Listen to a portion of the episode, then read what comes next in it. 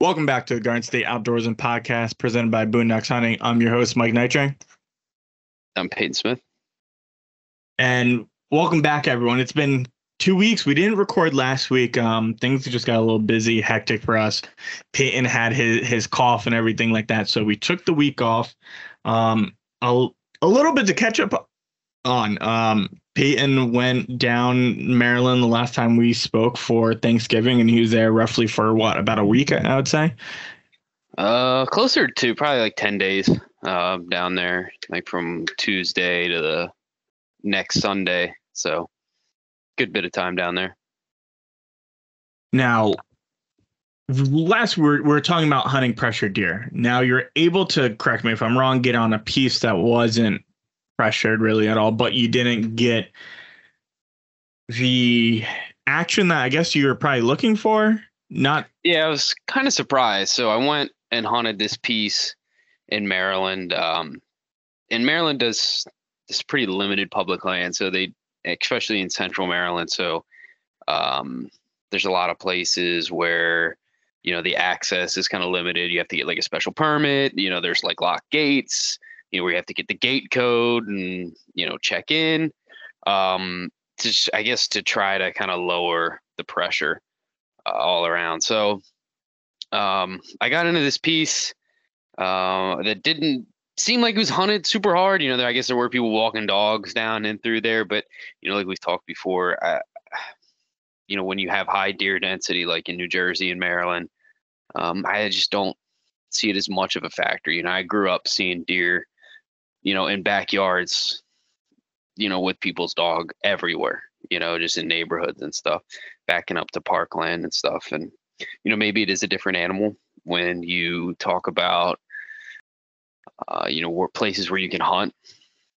Those deer also, you know, it definitely adds a wrinkle. But, you know, light traffic in a state with high population densities, you know, everywhere you see on the Northeast, I don't think, uh, I think they could probably tell the difference is what I'm getting at. But anyway, I got in, hunted that place all day Wednesday, uh, sat from sunrise sunset, moved spots around lunch, and my buddy met me there uh, in the evening and ended up sitting about where I sat in the morning. Um, he saw a couple of deer, had one respond, little buck respond to a grunt call uh, that he lost sight of. It's like chest high grass everywhere and, and real thick. Saw some doe and does, but you know, where I was sitting, I thought I could see a long way and just didn't see a deer all day, uh, which is pretty surprising. Uh, I had hunted hunted Maryland. Hmm, I think it was the week Saturday before that, that Friday before that.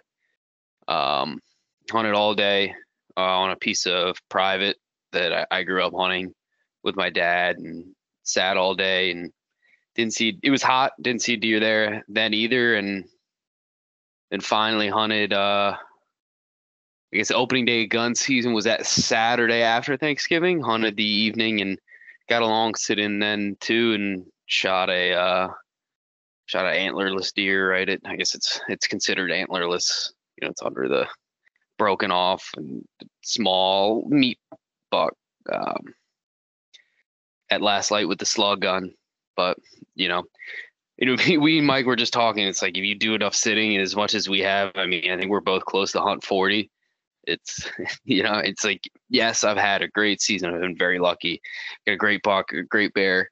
But there's also 20 other sits since then, you know, where it's like, you know, you're sitting all day, you're getting up early, where it's like, you know what, I just gotta, I gotta get that confidence check. You know, I haven't shot a deer with a, with a slug gun, I think since, I don't know, six years or so. So, and I don't think a deer's ever been shot with this gun. So I was excited, and you know, it's like what we said, what gets your heart pumping. So you know, this little buck that I hadn't, you know, after not seeing a deer and God knows how many hunts over two states, and it got my heart pumping. So a good shot on it.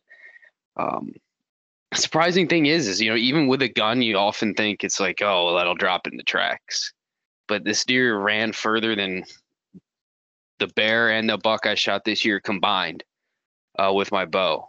They ran uh, close to 150 yards and it was a perfect shot. You know, field dress, kind of do like the necropsy or, or you know whatever that's called. I think Ranch Fairy. That's what Ranch Fairy calls it, and shredded, just absolutely shredded. You know, good blood, but it just caught in, got the wind at his back or something, and he took off. Couldn't believe it, but was uh was a great hunt. You know, it's it's good to get more meat in the freezer. Uh, I think I've find myself only eating wild game meat for the foreseeable future, which is nice. That's always been a goal of mine. So it's been nice to actually be able to achieve that sooner and rather than later.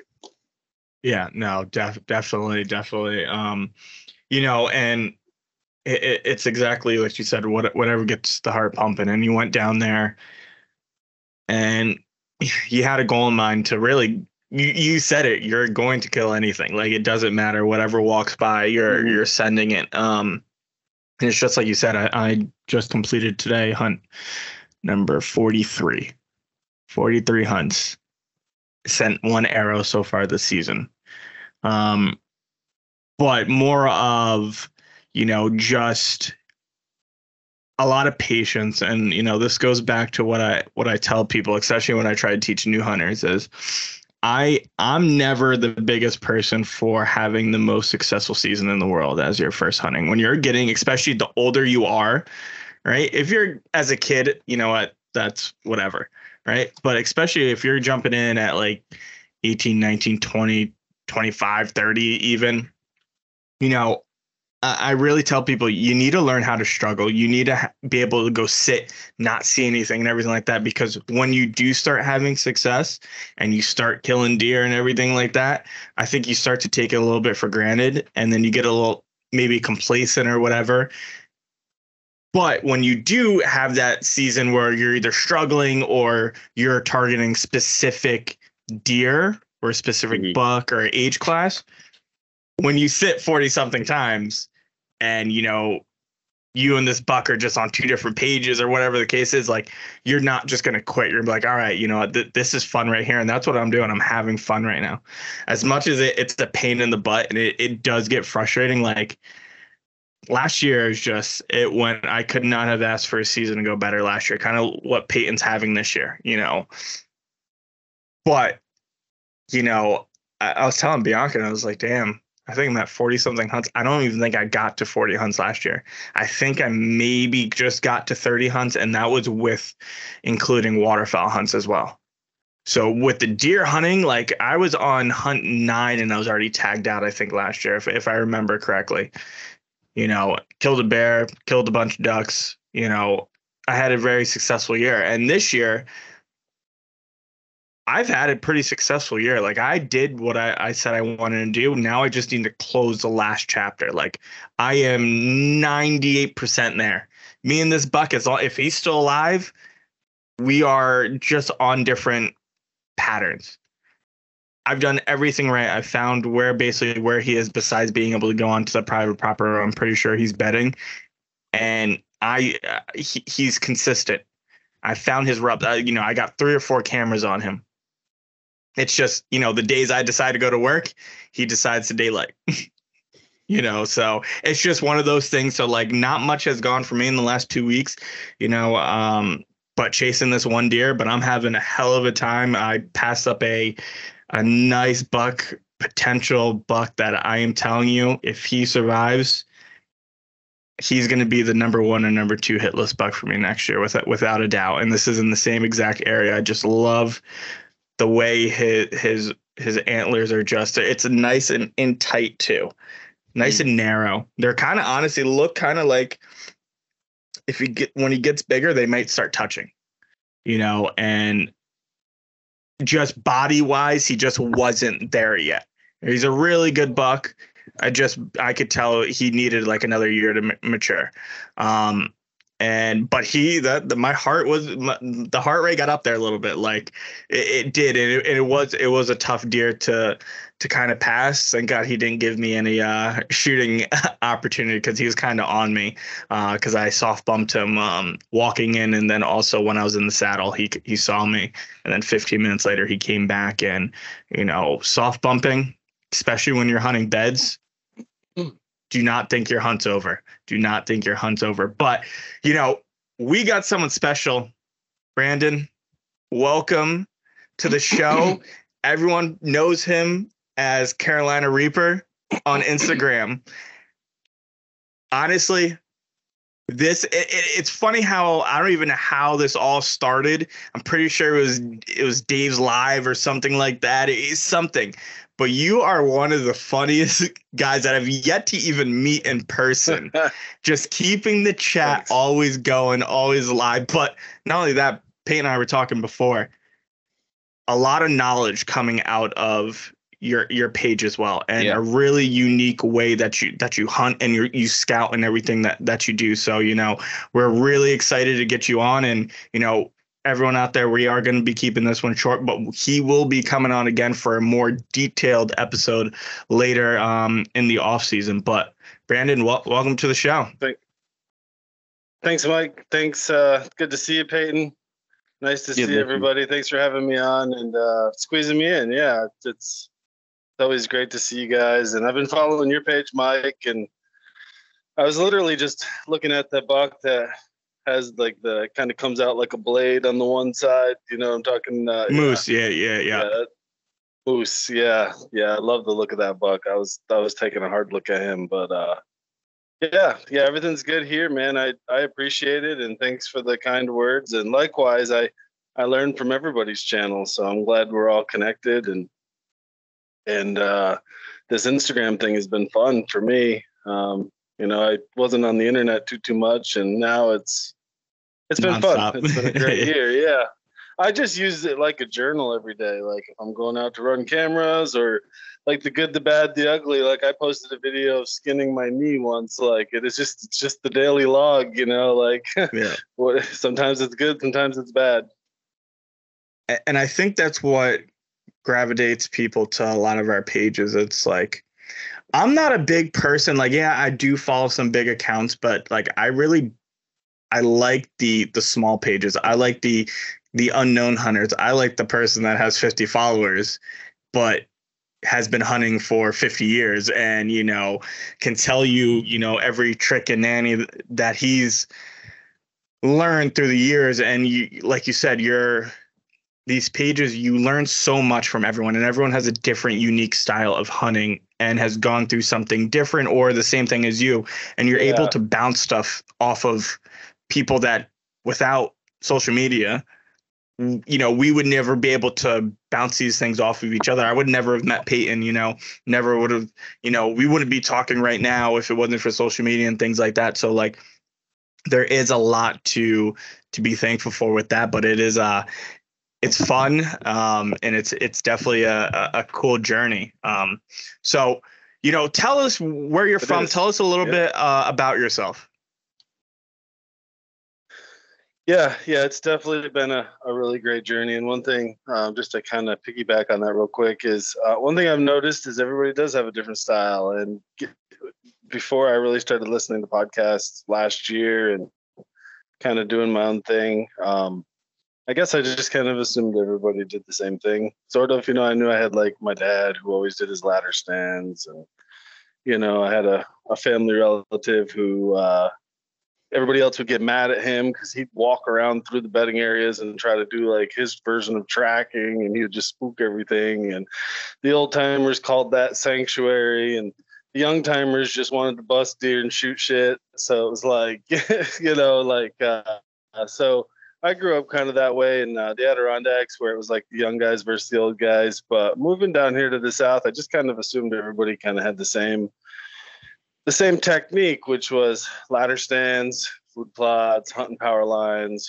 old railroad beds, you know, things like that. Big, you know, uh, funnels between two bluffs, the type of hunting we did in the mountains. And then I came to the south, and it was just a completely different game. And I live in North Carolina now, near Raleigh and even though I don't hunt in my immediate vicinity, all of my hunting places are pretty much within a two hour radius. But I can get to three state. Like I my state, I can get to Virginia in 45 minutes. I can get to South Carolina in an hour and a half. So I have a lot of tags open to me.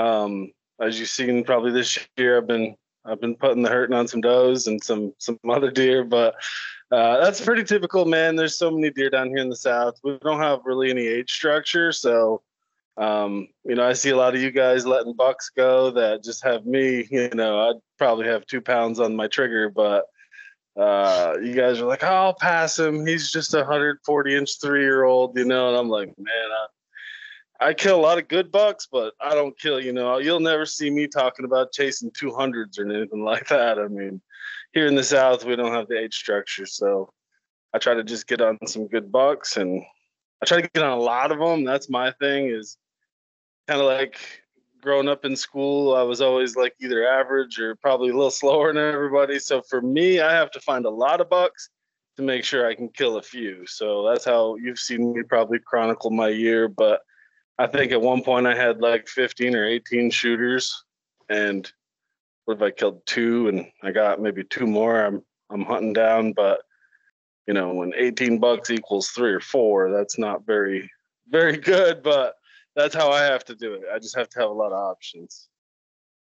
No, I, that's an interesting I, way it. of doing it. Yeah, I like that a lot. Because I'm gonna fail yeah. a lot. I just go find a yeah. hell a ton of bucks and just I fail and fail and fail and I stick one. I fail and fail and I stick one. You know, it's just on to the next one, man. That'd be my biggest tip to everybody. Don't get hung up on a buck. Just go to the next one. Because once they yeah. know they're being hunted, they're impossible to kill. Yeah, that's a different. I, I, will. Yeah, I will agree with you on that. And usually, this is the first year I've chased one specific buck. I don't, I don't know what it is. And, you know, Peyton and I, we've gone back and forth of, we don't know if it's just the buck numbers are down, just, you know, whatever the case is, you know, we've talked to a lot of people and, you know, things just have not compared to the years in the past like our it just seems like our, our numbers just aren't there for whatever reason could be EHD could be predators could be so many different things um, but i usually like to chase a bunch of different deer and moose you know talking about moose he was the third or fourth deer i was after he wasn't even the top one or two but he was the yeah yeah easiest killable and the, and you know he had the yeah. best pattern um that's what and, I do. You know, I mean, I almost never smart. kill my biggest buck. I, yeah, I'll kill the second, third biggest one, maybe like the fifth biggest one, and I'll have be a three deer a year. Sometimes the three deer I kill aren't even in the top five. It's just, you know, when it's November 18th, you don't turn your nose up at a four year old. You just, just now no, we have five, no, four or five no. tags. Absolutely, no, definitely, yeah. definitely not. No, not a 40. I mean, not know, where I live. It's not a a four year old here, and you know, don't we we do chase, and especially like you know if you look at Andrew's page and everything like that, Andrew's you know we're chasing some some giants down there and everything like that, but you know a four year old deer, I, I really don't, I really wouldn't care. You know, there's some four year olds that are probably smaller antler wise than some of the two and a half, three year olds that we have here, but I would much rather I think shoot that four year old than I would that that two and a half year old. And it, you know that that body that's there is just bucks, yeah, that's what these bucks are. I mean, I got friends that shoot huge bucks that tell me like those are all booners that I killed mm-hmm. early. But uh, that where I live, yeah, you know, I, I like to think I know how to run cameras, like for the most part, like not to sound that way, but I've ran a lot of cameras for a long time. So, you know, I've been hunting for 30 years. So generally, I can if there's a mature buck on a property, I can usually get him daylighting with just a handful of cameras in up to a handful of weeks. Sometimes, like they're tough critters, but I can usually get them. You know, I almost get them always on camera. I'll figure them out. Maybe they're passing through rarely. Maybe they're living there. Um, whatever it is. But with that being said, generally speaking, I have to run here in the Carolinas. I have to run sometimes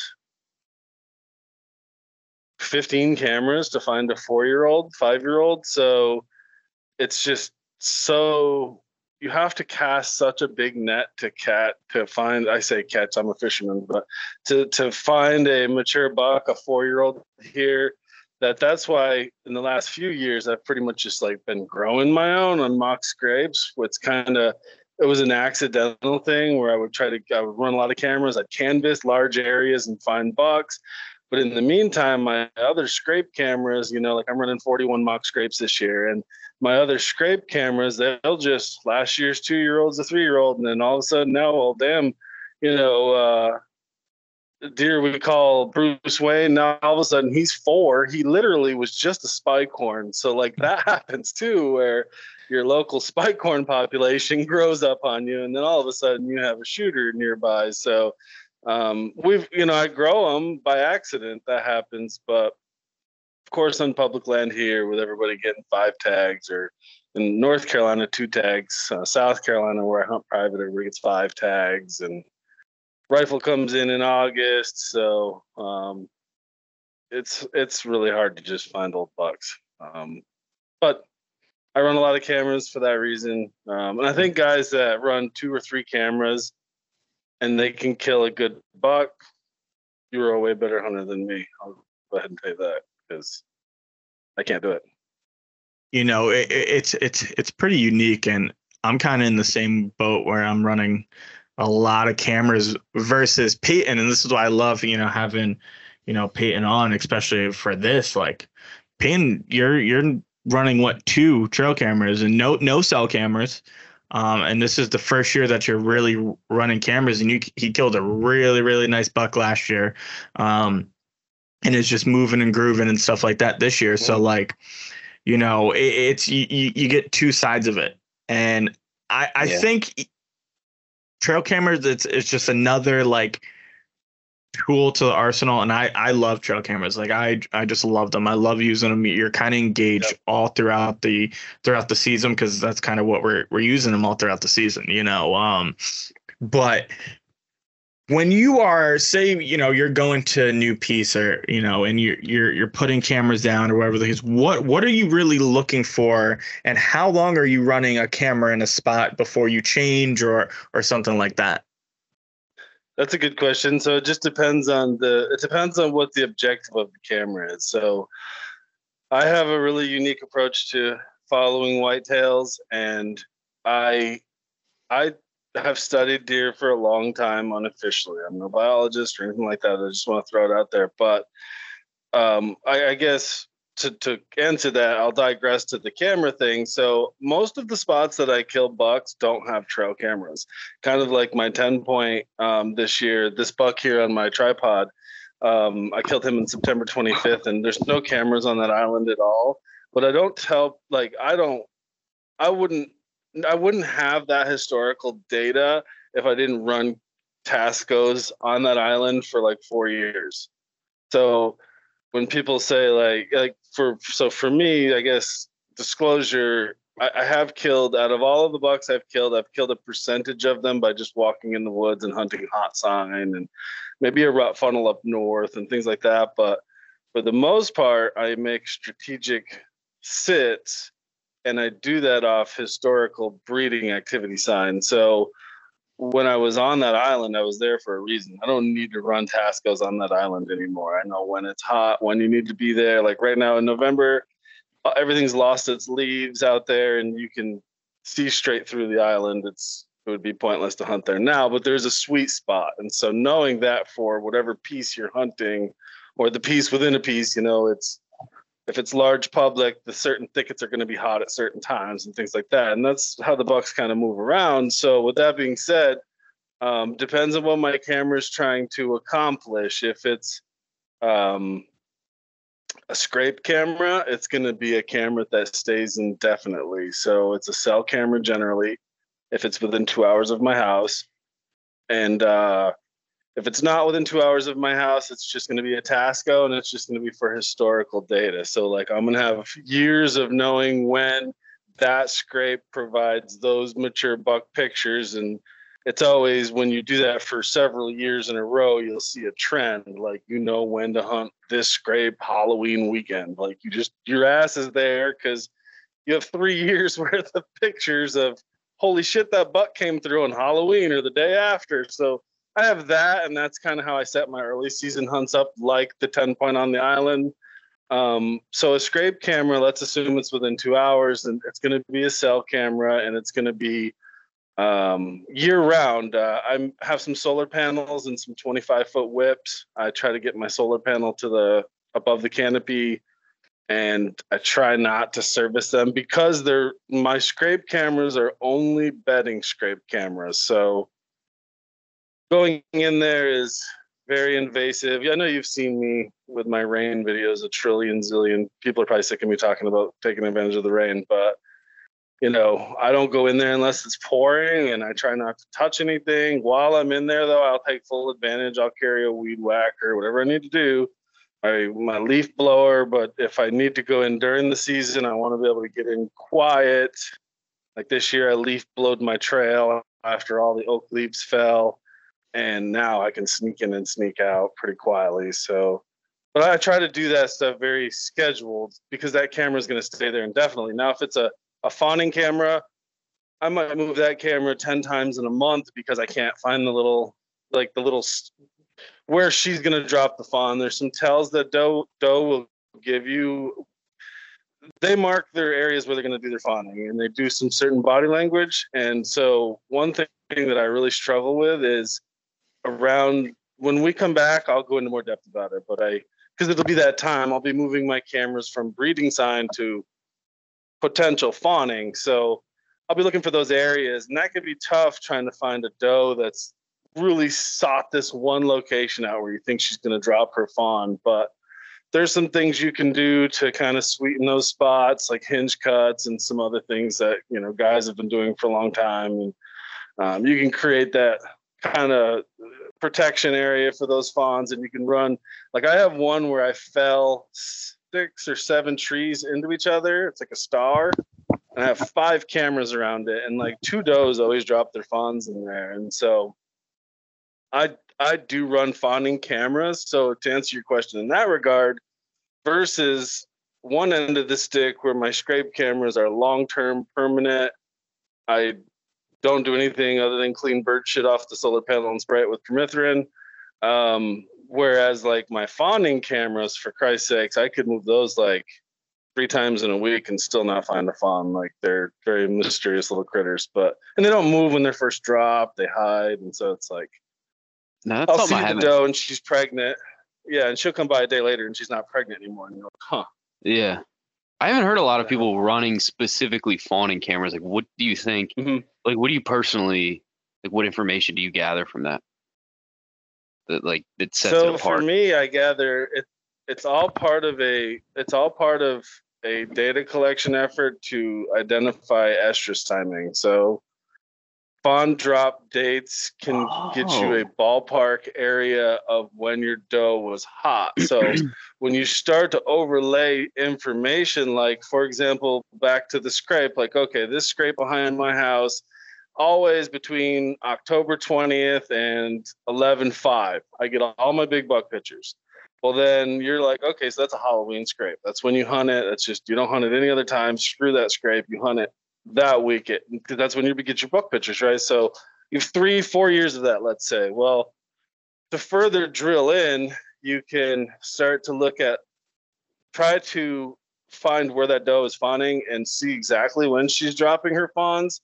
That's not exact science. There's other things you can you need to do from there. But if you know, for example, this year I posted an April uh, 16th fawn that that was half hanging out of the doe. Like she was literally walked past my camera like in distress trying to give birth to this thing. And so it was like April 16th. And so um if you can find some information like that, then you know for a fact, like you can do the math.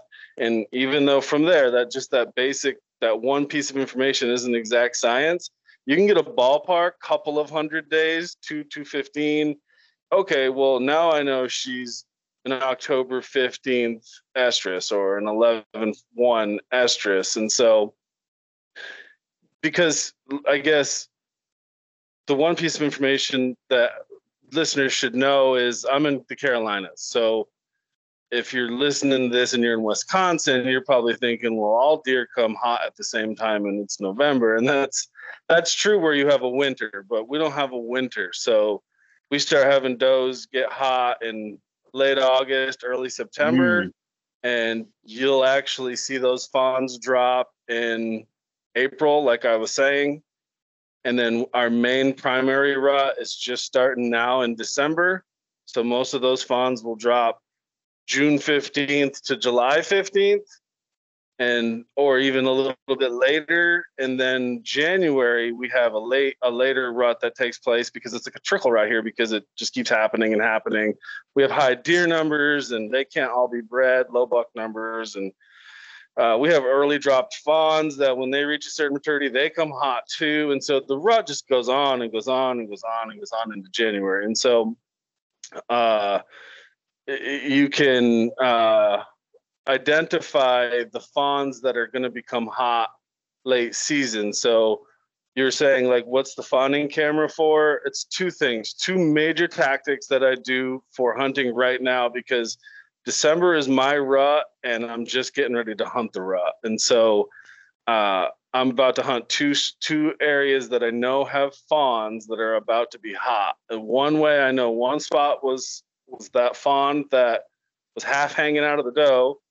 Um, I know to hunt there because that fawn's like 80 pounds and she's, you know, she's been hitting the, she's walked through the mock scrape a couple of days in a row and she's like rub urinated but didn't and like she's confused and she's been hitting the vine out of nowhere. And i think she's things are happening inside her you know she's a big ass fawn. And so i'm about to hunt that scrape next week um, that's the same scrape where the wide and the tall eight. I, I, posted a post. There's like two different eight pointers that are hitting the same yeah. scrape. That's that scrape. So I'm hoping that I have that date nailed down for that area ballpark.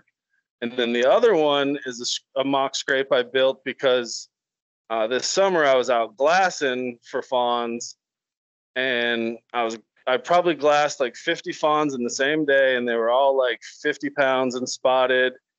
And the last place I checked, a glass, and a doe had two fawns, and they were huge, and they only had like a couple spots on them, and all the other fawns in the field were just spotted.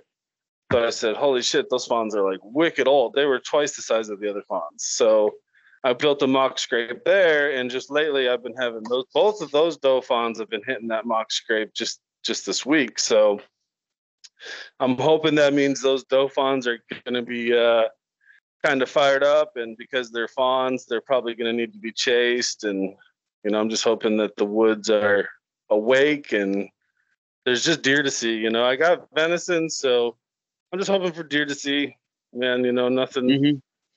i shoot one. I'll probably carry the rifle now and just be done with it but yeah yeah wow. try to try to kill a big one you know? I don't get a chance too often I just I just want to say I'm so excited for when we actually when we record again. Wow. And go into the details because like my the brains like the wheels just spinning right now and like I I really like and I saw it when yeah. I saw Peyton's face kind of light up. It definitely did click. Like I was so con- that makes so much sense now. that you mention that it's like almost like yeah, you figure out when they're born and then you know exactly when they're going to come in. And I feel like you talked about the trickle rut, and I could be wrong, but I really feel like that's kind of what we saw up here in New Jersey, and probably because the weather was so inconsistent. I mean, it's more mild, yeah. There, it's, yeah. It's New Jersey is one, not Burlington, Vermont. You know, yeah, exactly. Yeah.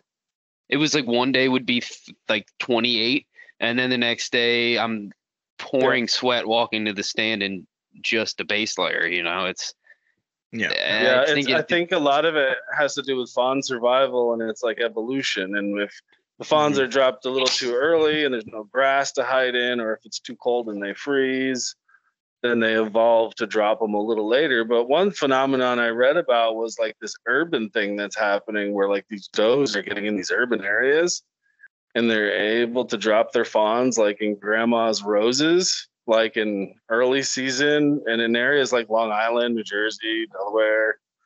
I've heard like a shift that's taking for like place based on like urban deer. I don't know if there's any truth to it. It could be just folklore. Like I said, I'm not a biologist, but it seems like if they're able to fawn and the fawns are able to be safe, they could evolve in the other direction. It makes sense to me, you know. I hundred, I hundred percent agree, and I, I, you know, just looking at, I mean, people are always like, well, you know, don't deer number are down, deer number are down in New Jersey. Yes, they they've definitely dropped, but look at how many deer are on private. Look at how many does, and I this yeah. spot that I'm hunting right now for this buck the does, and there's about six or seven of them. They, yes, they bed where I'm at, but they're usually always coming from across the road, which private property. And and Peyton actually, when we were looking at the map the first time I found the spot, he said this buck could easily be across the street. Mm-hmm. Down there's a whole wood lot, and it's actually a, you know, you got houses literally surrounding it, and it just drops right into a, a nice bottom. And I yeah. drove all the way down there. It's a dead end, and you know, and I'm literally looking this whole entire way, and it's just like literally just a bottom you know, and it just funnels right up. They come right across the street and they go right down to, to mm-hmm. public. They make a right and then they go back onto another private. So they're going from private to public to private. Safety, mm-hmm. Food source, where I am on on the public and bedding, private, which is more betting. you know. So mm-hmm. it's it, it completely makes sense why if they can birth on private and, and, stuff like that, they they pick up on these things. They they really do. Like deer, they're yeah, they're pretty, yeah. you know. And if it's not if it's not terribly cold like Washington D.C., like sure it gets down to five ten degrees, but around that time where they're trying to drop an early fawn, April May, it's really pretty mild. And if they can get like in some a honeysuckle traffic median or something where that puppy's safe like they'll yeah dude they'll drop and then i think that can start because here in the south our rut is a really wide rut and so it was took completely changing my entire game but and there's ta- there's some been some like a lot of failures that led to a few wins when it came to find we'll dig into it i guess at a later date but like finding where like super high stem count like grass meets broadleaf so if you can find like where grass or cattails meet like greenbrier or soybeans or super like trillion per acre stem count meets broadleaf. And then I'll do like some hinge cuts and stump sprouts right in that area. And usually I can get those to drop their fawns there. But it, that's one thing I probably struggle with the most because those are you know, I think to some extent, like humans, like can't always choose when you give birth. Why I don't know if you guys have kids. Like I know my wife didn't get to choose, so you might say like, "Oh, I'm gonna have this this uh, fawn over there," and then you're like, "Oh, I guess I'm having it here." you know, like I don't know how it happens. But yeah, no. To some extent, they don't just flip a switch and have a fawn. You know, I'm sure it happens. Yeah, yeah, definitely. I, you know, I yeah, they probably don't. Yeah, definitely, definitely agree. So um, I think about all that, you know, when I'm out and I'm pondering those things, like you know, that's pretty so unique. Yeah, that is important. so like. It, it's like that is a good point. It's like you have to think about like all deer behavior, not just like the mature buck behavior, because it all does relate to one another. And that's something I feel as though I've definitely learned. Not as much to this extent, you know, where I'm actually, you know, looking where the fawns have dropped, but like it's to a much lesser extent this season something I've started to pay attention to. You know, it's like really thinking about like where I was seeing a lot more of those does in the early season. Some of my other scouting it's like paying more attention to that. It's like okay, well, let me spend a little bit more time in there in November. You know, when those bucks, you know, when, yeah. as their behavior starts to change and they start to kind of, you know, converge into the similar areas. So paying attention to and documenting yeah and documenting those time frames when that happens because for me i hunt a lot of little little spots that's what i always tell people like even when i hunt like the 900 or 1200 acre public piece i mean we can we can talk about like postseason scouting when the time comes but i mean i'll go to the 1200 acre piece and cross out 900 acres of it because it's stuff i'm not going to hunt and i'm only focusing on like super thick bedding areas and bedding scrapes for those daytime scrape pictures. So, um, you know, uh, so for me, I'm hunting a lot of little spots. It's the spot within a spot. It's the bedding area within a, within an area. So 1,200 acres probably has three spots. I'm calling spots, you know, 10 to 40 acre spots that are just jungle. Um, the rest of it's open pines, standing hardwood, stuff that I'm just drawing an X through, like ignoring. And so what I do then is those little spots within the spots. It doesn't matter if it's a 20 acre spot inside of a giant public piece, or if it's a 20 acre spot you got door knocking. It's still a 20 acre spot you're hunting. So that spot's timing is everything. And so and that's what my I've had to do that out of survival because it's just like I'm hunting either small door knock pieces or I'm in public where it's like pine trees here in the Carolinas, a lot of pine tree plantations where you can get down on one knee and shoot two miles with a rifle. And so like the deer don't like that stuff. And so I'll find the spot, the thick spot within those spots and then I'll leave like some SD cheap SD cameras and and what you'll find when you do that a couple of years in a row, even like me, I went to public school and I still found that you'll just see trends like, oh, it's always the first week of November. Like that's when they're here. And it might not be big bucks. It might just be the first week of November you're seeing dinks. But it'll be year over year. It's always the same time. So you just need to know when to hunt those little spots within the spots because if you don't know when to hunt them, you're going to throw 30, 40 sits at it. And it's like, and then you're guessing, you know, and that's a mental thing. It's like, man, did I miss it? Are my does pregnant? Because if my does are pregnant, I'm wasting my time. Like, are they already pregnant? Yeah. And it's like, you start thinking like that, you know, and that's that's a tough game, you know. When you think you're hunting pregnant does, you're like, damn, maybe I missed it. But, yeah, yeah. So I wow. try to get that data ahead of time so I know like this is the freaking thicket you need to be in this week and try to it's it's still all approximate, you know, but I try yeah. to not, you know, try to not hunt because small parcels especially try not to try to not hunt them when they're dead because like behind my house right now is a ghost town the leaves all fell off. I could see, I could shine a flashlight a mile through there. Like there are no deer in there. I mean, does, maybe a couple, but you know, if you're hunting back there, you'd be a hurting, a hurting camper. Yeah. You know, makes sense. That no, that makes yeah. Sense. You know, that all makes a lot of sense right now. Um, there's a time to hunt a certain place. Yeah, you just have to find it. Agreed. I mean, man, it's gonna be a fun off season because you know it, yeah. it's it's now you say it right? It's like a lot of things are just clicking.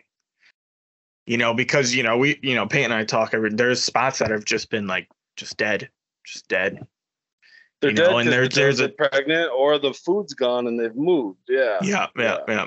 Those two so, things happen. Either your does are knocked up or the food's gone. Yeah. And, and I, you know, I last like bucks are not coming to pregnant does. It's over. No, no, no. And you know, one thing I noticed on on the hunt that I had the other day, and I forgot to talk about this before, um, I had some had some chasing late, and it was by a spike with you're talking about the the yearlings that are probably just starting to come into to the heat, and just don't know what what to do with themselves. And you know this spike yeah. was just chasing the you know this, these a few few yearlings just like all over the place. And they're making such a a racket. I'm like oh like i want them to come and they didn't come up by me but like man he yeah. was on it like nose down just persistent just just running all over they the place loop of death yeah, they do a loop of death. I don't know if you guys have ever seen it, like if you hunted any urban stuff, but I have mm-hmm. one urban spot that I hunt. It's 40 acres, and it's got a river on two sides, like the river bend. It's like an oxbow on two sides, and then it has a highway on two sides. And so it's like 46 acres of landlocked, and no mature bucks live on that piece. It's purely like there's only two week, like two weeks a year to really hunt it it's early in October, which I, I couldn't hunt this October. We didn't really get into that, but I didn't hunt all October because of a lot of business stuff that was happening and family. But mm-hmm. um, I missed a week to hunt there in October, and then there's a week coming up in December to hunt there. It's pretty good. So, um, but so and so I know based on his past years' data, uh, uh, when to hunt there.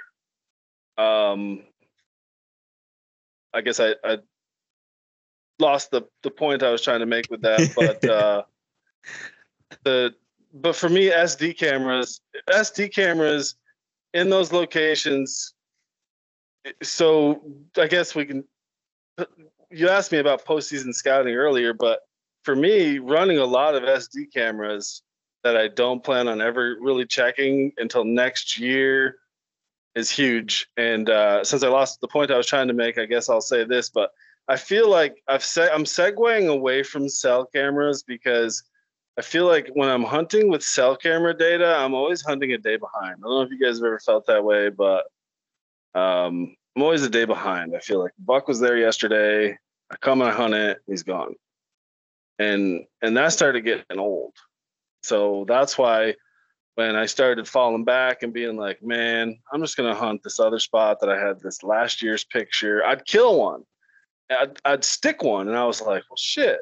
So I started to gravitate more that way, and so I, what I realized is like I think cell cameras have me chasing my tail a lot. So because those times where I tell you I keep the cell camera on those scrapes close to the house, slob shows up. I'm like, holy shit! Send a picture to my boy. I run out there, no buck. That's the story of a cell camera. yeah, like, yeah, no, him. that's that is true. That's, that's you pretty true. Had a Tasco there. You should have known when he was coming, and you should have been there for three days that's, camping out. You know, but so true. I could preach it, and then I fall victim to it myself because that's it's hunting, you know. But yeah, mm-hmm. yeah, no, it, it's listen, yeah, it's it's so hard. Like I love cell cameras, but you're right. You feel like you you are a step possibly behind, and that's kind of what I'm dealing with right now. Um, you know, but it's it's also you look at the knowledge and data that you can collect just by listening. My my phone's been going off for the past like, you know, 30 minutes, and you know, I know that okay, there's does there, there's a buck there.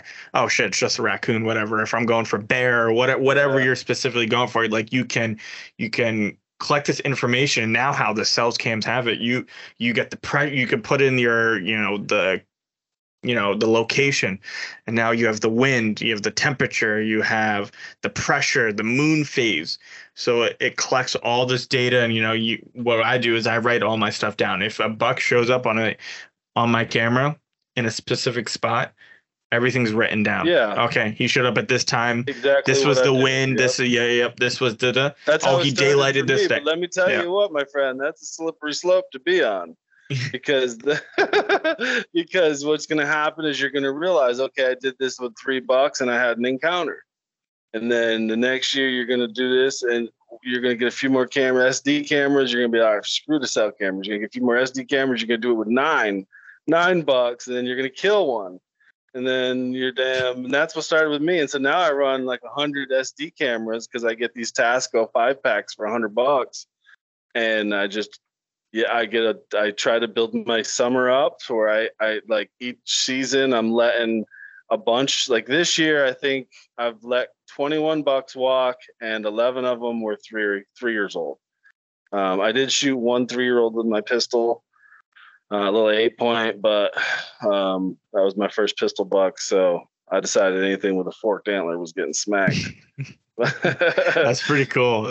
yeah, but uh, I'm letting a whole bunch of other threes go, and I have those dates, and they were actually hitting those. A lot of them were hitting those same scrapes when they were two, on the same time frame. So that's what I do, man. I just try to build build up those because what I have found is um, when you start to run a lot of cameras on a lot of small pieces, you'll just start to see like little pieces are hot at certain times. And the rut, people I think think the rut is like this red like tidal wave that comes through. And I don't think it's like that. I think if you look at like individual like porch lights turning on like ding ding ding ding ding that's kind of like the rut and it's like bing over here bing over there bing bing bing bing bing bing bing and i think there's a time where it's like it's crazy you know maybe november but i think if you slowed that down you would just see where it's like these little thickets like this thicket's hot this thicket's hot this thicket's hot this thicket's hot and it's just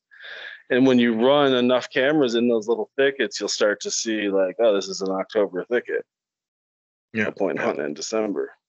No, that that makes that makes a lot of sense. A lot of sense. And you know, I've you know, we've talked about it a lot, you know, Peyton and I and you know, the guys like I don't think it's like you said, it's not just one thing where all of a sudden boom. You know, these these animals eh, they're not all synced. And you know, the but just like we see, we see the bucks start chasing well before usually the does are yeah. even anywhere close to ready, you know. And I actually, oh. for the, go ahead. Yeah, no, go, no, please. Oh, I remembered um, you, my point earlier. um, you know, there was a, a couple weeks ago, Peyton. There was this time where I was having these two big does coming in, and I'm like, there's no bucks after them. Like, they weren't ready. They weren't even in the heat yet. They, you know, they and everyone's like, "Oh, the ruts here, the But ruts the here, the ruts here." that are in that area, yeah. But the yearlings in that area, no.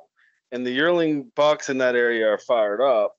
And the Mhm. yearling, and that I guess, and so you just reminded me what my earlier point that I lost was uh, something in my closet fell, and I lost my point. It was the loop of death. I was asking you guys if you ever Yes, heard, yes, yeah, definitely. heard of the loop of death, and so a good and I now that I've identified it, I see it everywhere. Like everywhere I look, I see it. And this one property that was landlocked, I was saying, um, what I find there when like the one and the two year olds, uh, like you're saying, this time of year, like October, when they start to get fired up, they'll just do a loop.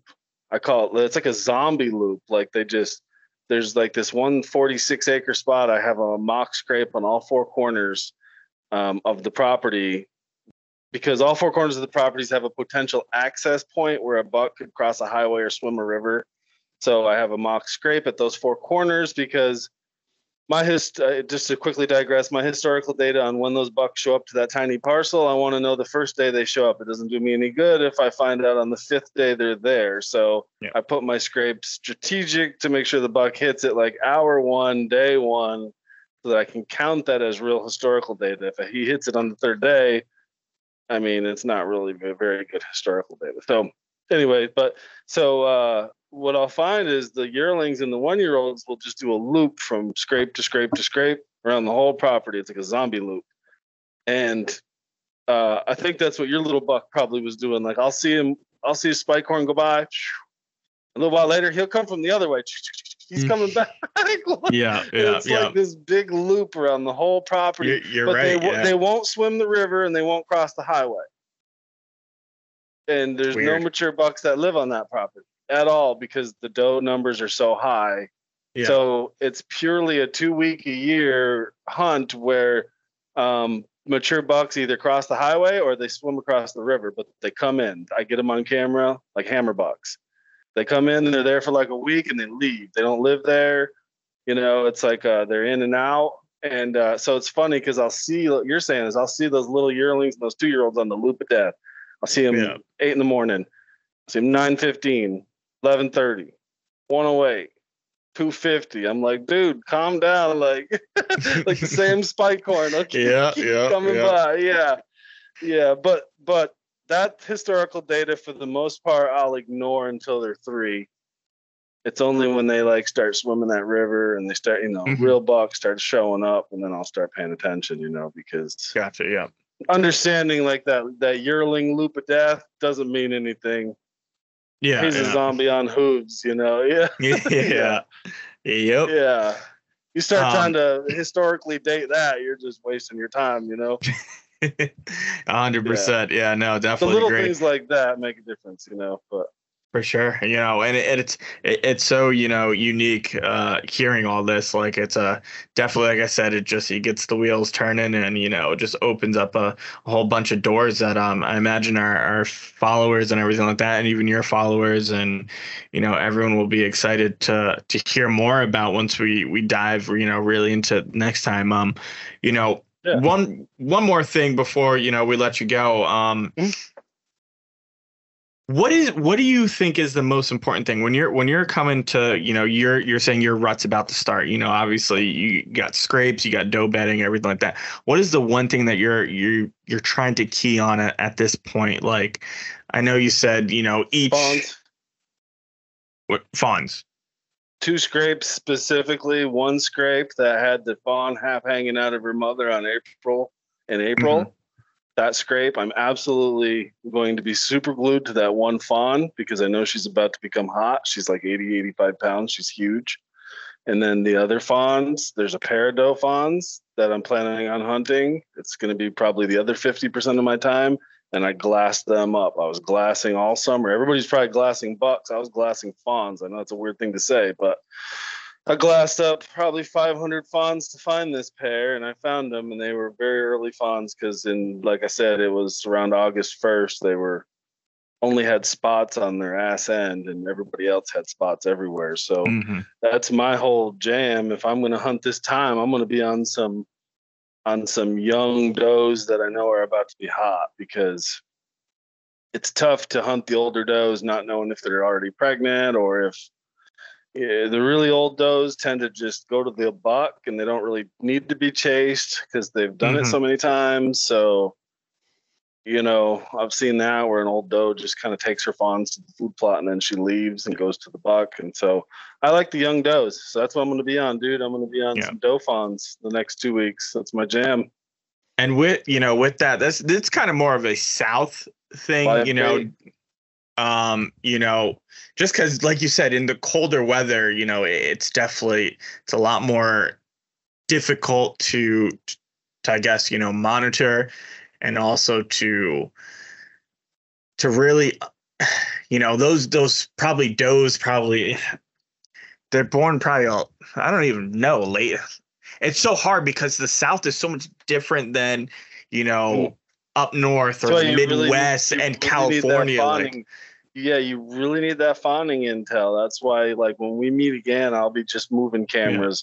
I'll be going to get. They'll be dead by then, and I'll be pulling those cards, getting those breeding date, those breeding activity dates that I'm missing right now. Everything that's happened this year, chasing and you know tail Yeah. cupping and rub urinating and does does hits hit rubs too. I got a couple of of uh of uh of rubs where I've, I've showed some pictures where the does will hit them too. They'll rub their heads on them, and so yeah, I've, I've activity had like that, that, as well. man. Yeah. So I'll I'll go retrieve those, those cards and move those cameras. It'll be January and February, so at that time, it's going to be really easy to find where those does are going to be trying to drop fawns. I mean, the woods are bare, especially up north where you guys live. Like there can't be that many thickets where no, no, we have a- where you we can throw a pumpkin and lose the pumpkin. I mean, that's what you're looking for. Uh, we're If we're can in throw some a pumpkin and then have to search to find the pumpkin. That's good fawning area. no, no, can throw the I, I, I think it, we could. I think we not could. good. Yeah. I think we could find where where I It's can't speak for the definitely whole less. state. It's definitely less where we're at. And Mike, I texted you this the other day. I went into pull cards on Friday, and uh, I just knew I hadn't been in the woods in Jersey in a while. And I noticed it's like all those rest of those leaves are gone. And it, I'm like when you start to say like places you can shine a flashlight and go a mile, I'm like thinking like yeah, that is true. And like as you're talking, the wheels are turning in- in my head. I'm thinking like I r- might actually, in a crazy sort of way, get a little bit easier because they're gonna have to be more concentrated if they are living on the public. To some of Exactly. Those like those cattails, Oh, Yeah, yeah. you know, Exactly. those, those places, those greenbriers, those places where they don't, Yep. you know, no matter the time of year, they're still, still thick. Yeah. Well, A- and Andrew both says- places that I'm going to hunt those does are thick, real thick. Yeah.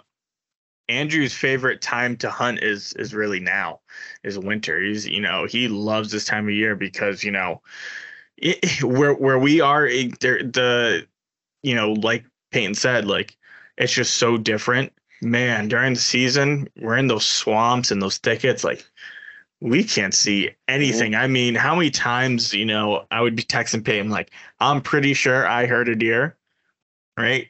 But I did like I can't see anything. Like I legit like they could sneak past you and they can be at 15 yards away from you and you would never even know because of how thick. And now at this point, boom, you don't have yeah, that. The cover's gone. shrink when the Yep. foliage, yeah, Yep. the And then food sources. By the time you get out there in January, yeah, and by the time you get out there in January and February, exactly when you can find those areas where the rut sign happened.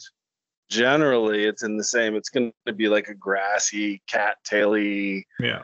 high stem county kind of briery area, you know, like usually the kind of place you could like kick a soccer ball and then not find it. No, de- yeah, definitely.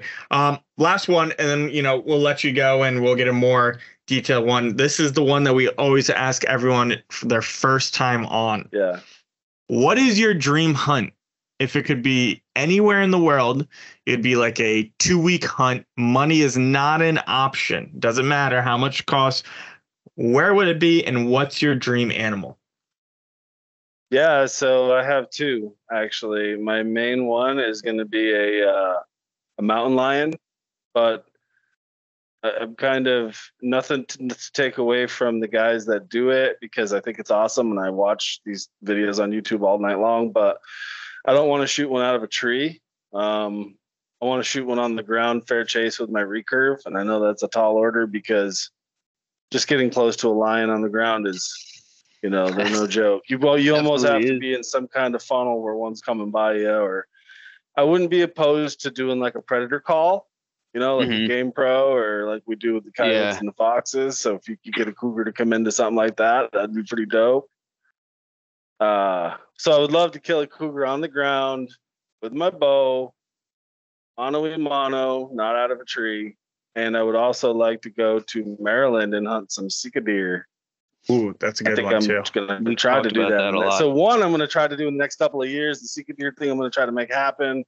You know, I'm 46. The cougar thing probably sailed, but we'll see. You never know. Ted Nugent's out there doing it. He's seven. yeah, right, right. There, there, there's a lot of guys out never. there. there. There's a guy that um that we get on um Lusk Archery Outdoors. He does all the broadhead testing. I mean, this man, he's Yeah. always out, and he is just in Alaska and all these places and everything like that. Like, it's it's just it is a You tough, guys, you young tough hunt. guys have a big advantage. Yeah, you young guys that I've made friends with on Instagram have a big advantage because a lot of you guys are in really good shape. And uh, I see a lot of gym posts and hiking a lot and shooting all the time. I'm just saying, like, for me, dude, like, you know, I graduated high school in the mid 90s. You know, we didn't really hear about health and fitness until the last 10 years. So, you know, you know, we treated our bodies pretty terrible. So, um, some of these types of hunts, like high altitude elk and stuff, just seem out of reach for guys like me. But the, the guy like you're talking about, people who've been just health monsters their whole life. you Yeah, know, yeah. I don't know. And then Yeah. of course you get your freaks of nature like Ted Nugent, who's just like drank whiskey and smoked his whole life, and he still does it. So. Which it's pretty remarkable. He's still going. yeah, but I'll let you know. Uh, I'll let you know how I make out. I'm gonna I'm gonna be on these does this week, and if you guys can find some some live bait to hunt over this late season, I love it. I like it better than late season food because everything here in the Carolinas is still green and herbaceous. So Yeah. You know you can't really plant a late season food plot here. It doesn't do any good. And and another difference from, you know, all our stuff is starting to is mostly dead at, at this Mm. point. Um, you know, so it gets even more crucial, but it's also easier for us and you know, if you're out in the Midwest and stuff like that, to Yeah. pinpoint where the deer are Yeah. gonna be because you know you need to go to that you can bring source. them to you. Yeah, Yeah, and you can you're, yeah. if you're a man who owns a man or woman who owns a thousand acres and money's no object, and you can just grow soybeans and corn and brassicas and all this other stuff, you just suck deer like you vacuum them from all around. Yep. You just go into a low income area where there's no farming and you make the only food plots for miles. I mean, that's like you know vintage Higgins right there. Like technically, Yeah. not to name drop people, but you go into these low income areas and you buy a thousand acres and you just grow food plots and you vacuum deer for 10 miles and you kill booners. But like if you don't have the means to do that then um, or if you live in an area where late season food plots don't help you because it's the carolinas and everything's still green here um, i still have persimmons falling in my yard like so you know food plot's not going to do you any good if persimmons are dropping still so Yeah, you have to find something else to hunt and that's where the does came from i'm like well i'll take it to them you know Yeah. they can't smart. bring them to me Definitely, definitely think Yeah. that's going to change some people's like. There's a bunch of people I think when they listen to this, they're gonna be, especially if you're in the South and you're listening to this, like new, yeah new, new pick a bunch of technique kind of. and run some sd cams and yep figure out when they're hot man don't waste your time when they're not hot Yeah, no, definitely. Well, Brandon, we want to thank you for for coming on. Um, yeah, absolutely you know, it it was a absolute dude. pleasure. likewise Um, we are. I can't wait to. I can't wait till you get back on so we could really deep dive deep into. I know uh, Peyton's gonna have a whole bunch of questions coming up when next time Yeah. we're gone. I'm gonna have a whole Yeah. bunch of questions. Um, you know, we're we're really excited for that. We want to. I'm, I'm trying to do a scouting session so i'll let you guys know what state are you both in jersey and Yeah, we're both Jersey. I'm in Jersey and sometimes Oh, Maryland. Yeah, yeah. Well, because Dave, uh, Dave and Chris, they're in the Long Island area. And Yeah, they want to get yeah. together. Dave actually has a piece he wants to scout, a swamp. Um, so I don't know. Uh, I was thinking maybe we could try to get like ten or fifteen guys and like do some postseason scouting. I mean, help Dave. We could, you know, make him buy everybody lunch or something for helping him. But I'm I'm always in. I I am always in. know, I told him I'd volunteer. Yeah, I told him I'd volunteer my gas, and it's only seven or eight hours. It's not that. I got hotel points and stuff. So. But maybe, maybe we it. could do something postseason, dude. You know? We are so we're I'm trying to um we did an event last year. We're probably gonna be doing multiple again this year. Um we're probably gonna be yeah. doing the, the meet and greet and the the archery shoot, but I am think it should be done. We're just trying to close the place on a a game dinner type of like uh event where we would be all at a place and everything like that. And kind of like a, you know, speakers and everything like that, and just you know have fun and Yeah. meet a lot of the people that we've had on that Yeah. we haven't been able to meet in person and stuff like that. So um, that is going to be be one of the options. Yeah, the people who are out of state, you guys are probably going to be the first ones to hear, to hear about this. Um, just because you know you guys are the ones that are going to have to book. If you guys can come, uh, the Jersey Yeah. people, you'll you'll be after that. But um, yeah, definitely. Have you guys ever Um, been down to the Dixie Deer Classic before? no, it is Like the something that I want to go to. Yeah. oldest- yeah, it's in Raleigh. Um, if you guys decide to ever come down, let me know, man. I'd love to. to Listen, I've had North Carolina in the books. it was great last year. We had a million point three people come through in three days, Jesus. and uh, I got to chum it up with Hickok 45. I don't know if you ever. watched oh yeah, yeah, Wow, I love, I awesome. Dude, I hung, I out with yeah. him for a half a day. I helped him pick out a machete and like you don't know who you're gonna run into there. Like it's like every other so deer cool. classic. You're just shopping calls and you look up and you're next to a celebrity, you know, it's but yeah. yeah no yeah that's uh, that's absolutely incredible um you know but thank you yet again Cool. uh peyton we're gonna See you ya. and i will will wrap up and you know we'll we'll talk to you, See you guys. later Reaper. Yep. Thank you. Yep. Appreciate y'all. thank you man what a that was really cool really Yeah. really cool Just like knowledge on a different level. Uh, made me really think Right? about different things that kind of just like got me.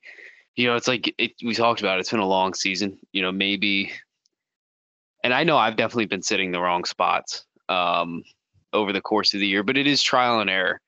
Um, and you know, like he said, it's like it's taken him years to to get to that kind of knowledge base that you know that he's at. So, you know, it it does get me fired up to get back out there. You know, I'm, I've Yeah. had a little bit of downtime where I haven't had as much time lately to get out out in the woods. You know, for various reasons. So yeah it does get me pumped up to get back out there. You know, hearing that stuff and putting some new ideas in my head.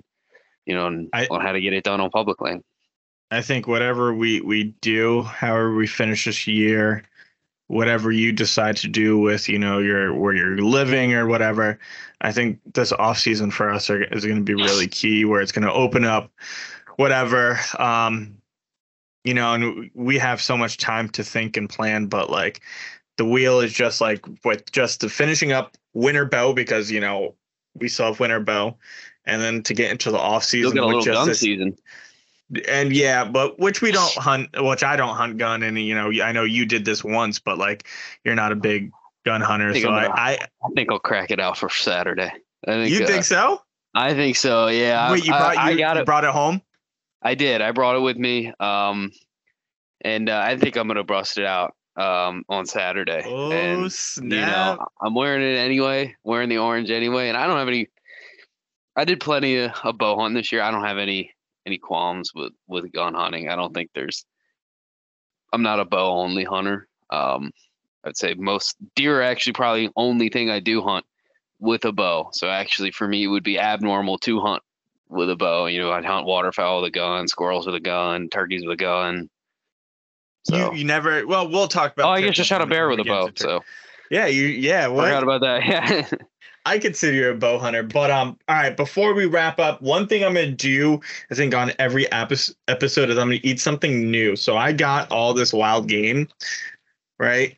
So I have like kangaroo and like all these different Uh-huh. ones. And this is the one that I'm really excited to try about try because I love fishing for them and hunting for them in the summer. And we'll be back at hunting them with with uh, American Mike this year. But I'm gonna try snapping turtle jerky for the first time. And I'm really excited. We're gonna be doing this from now on. Oh man, I don't know, man. I don't know. I was actually talking to my roommates about this the other day. It was like things that we like couldn't get behind eating, and I think turtle might be something that I struggle with. So it smells good. I've heard it's amazing. Like I, I've you know. All right, so let's try. Is it red? Yeah. What color is it? Oh, Regular that's jerky. Not what I thought it would look like. I thought it'd be more like a chicken or I'm not gonna lie. what flavor is it?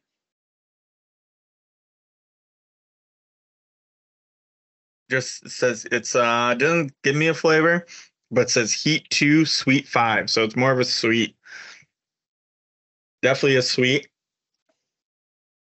So it's not bad. Where do you find snapping turtle jerky? Amazon? Meg, and Mike's girlfriend went down to North Carolina or something like that, or Florida or whatever, and she picked this up for me. I sent her some money.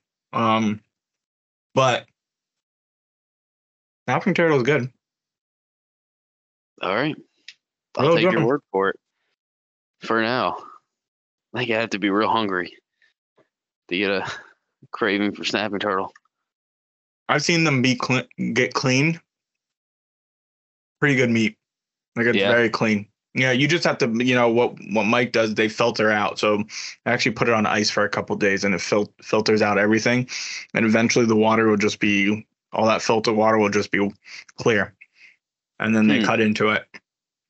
But all right, guys, we've let this episode go long enough. I got to edit it now. Um, thank you guys so much. We'll, you know, we'll we'll see you guys uh, next week, and I I hope you guys enjoyed this episode.